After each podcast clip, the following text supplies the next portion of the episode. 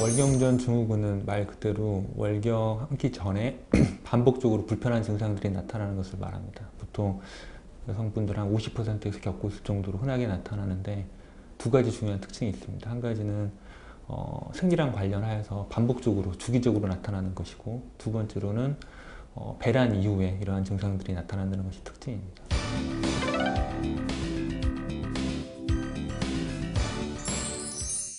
보통 증상은 개인마다 굉장히 다양하고 지속되는 시간이라든지 정도의 차이도 굉장히 다양한데 일반적으로 신체적인 증상하고 정서적인 증상으로 나뉩니다.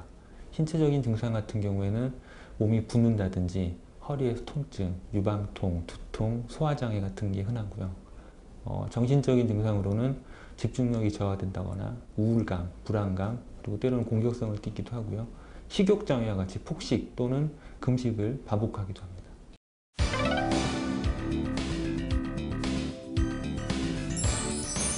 아직 월경전 증후군의 정확한 원인은 잘 모르는데 아마도 배란과 관련된 여성 호르몬의 변화와 어, 정서적인 변화와 관련이 있는 것으로 생각이 됩니다. 그리고 그 밖에도 마그네슘이나 칼슘과 같은 미네랄의 섭취가 부족하거나 비타민의 섭취가 부족한 여성에서도 증상이 어, 심한 것으로 나타나 있고요.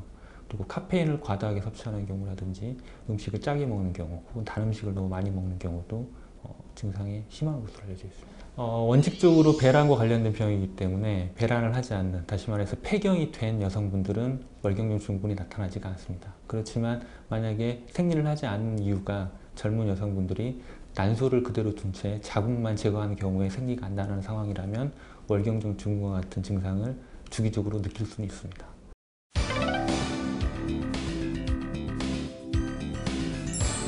일단 기본적으로 환자분께서 자기의 증상을 매일매일 체크를 해서 이게 월경 주기랑 관련이 있는 건지를 파악을 한 다음에 의사와 상담을 하는 것이 필요하고요.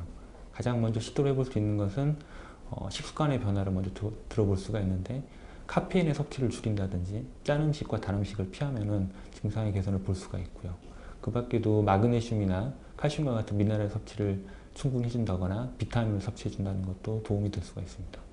적절한 운동을 하는 것도 도움이 될 수가 있고요. 일단 기본적으로 일상생활을 방해할 정도로 증상이 심하다면 당연히 치료를 하는 게 좋겠죠. 그냥 그대로 지내면 환자가 일상생활 하기가 너무 힘드니까. 그리고 만약에 그 정도까지가 아니라면은 뭐 아까 말씀드렸던 식습관의 개선 정도로만 해도 되겠지만 그런 걸로 조절이 잘 되지 않는다면 전문의하고 상담을 해서 약물 치료까지 혹은 정신과적 상담까지 고려를 해봐야 됩니다.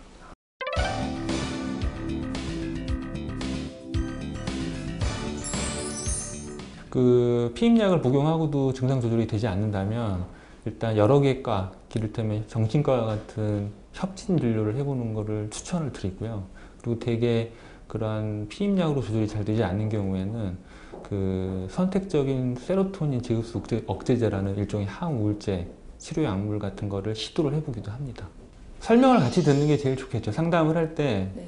자기의 친한 뭐 배우자라든지 아니면 다른 가까운 뭐, 뭐 주위 사람하고 같이 설명을 들으면 질환 자체를 같이 이해하는 게 가장 뭐 환자를 이해할 수 있는 가장 좋은 방법이니까 뭐 여러 가지 루트 중에서 가장 확실한 거는 의료진하고 상담을 할 때 동행해 설명 듣는 게 제일 어, 제대로 된 자세한 설명을 듣지 않을까 싶은데요.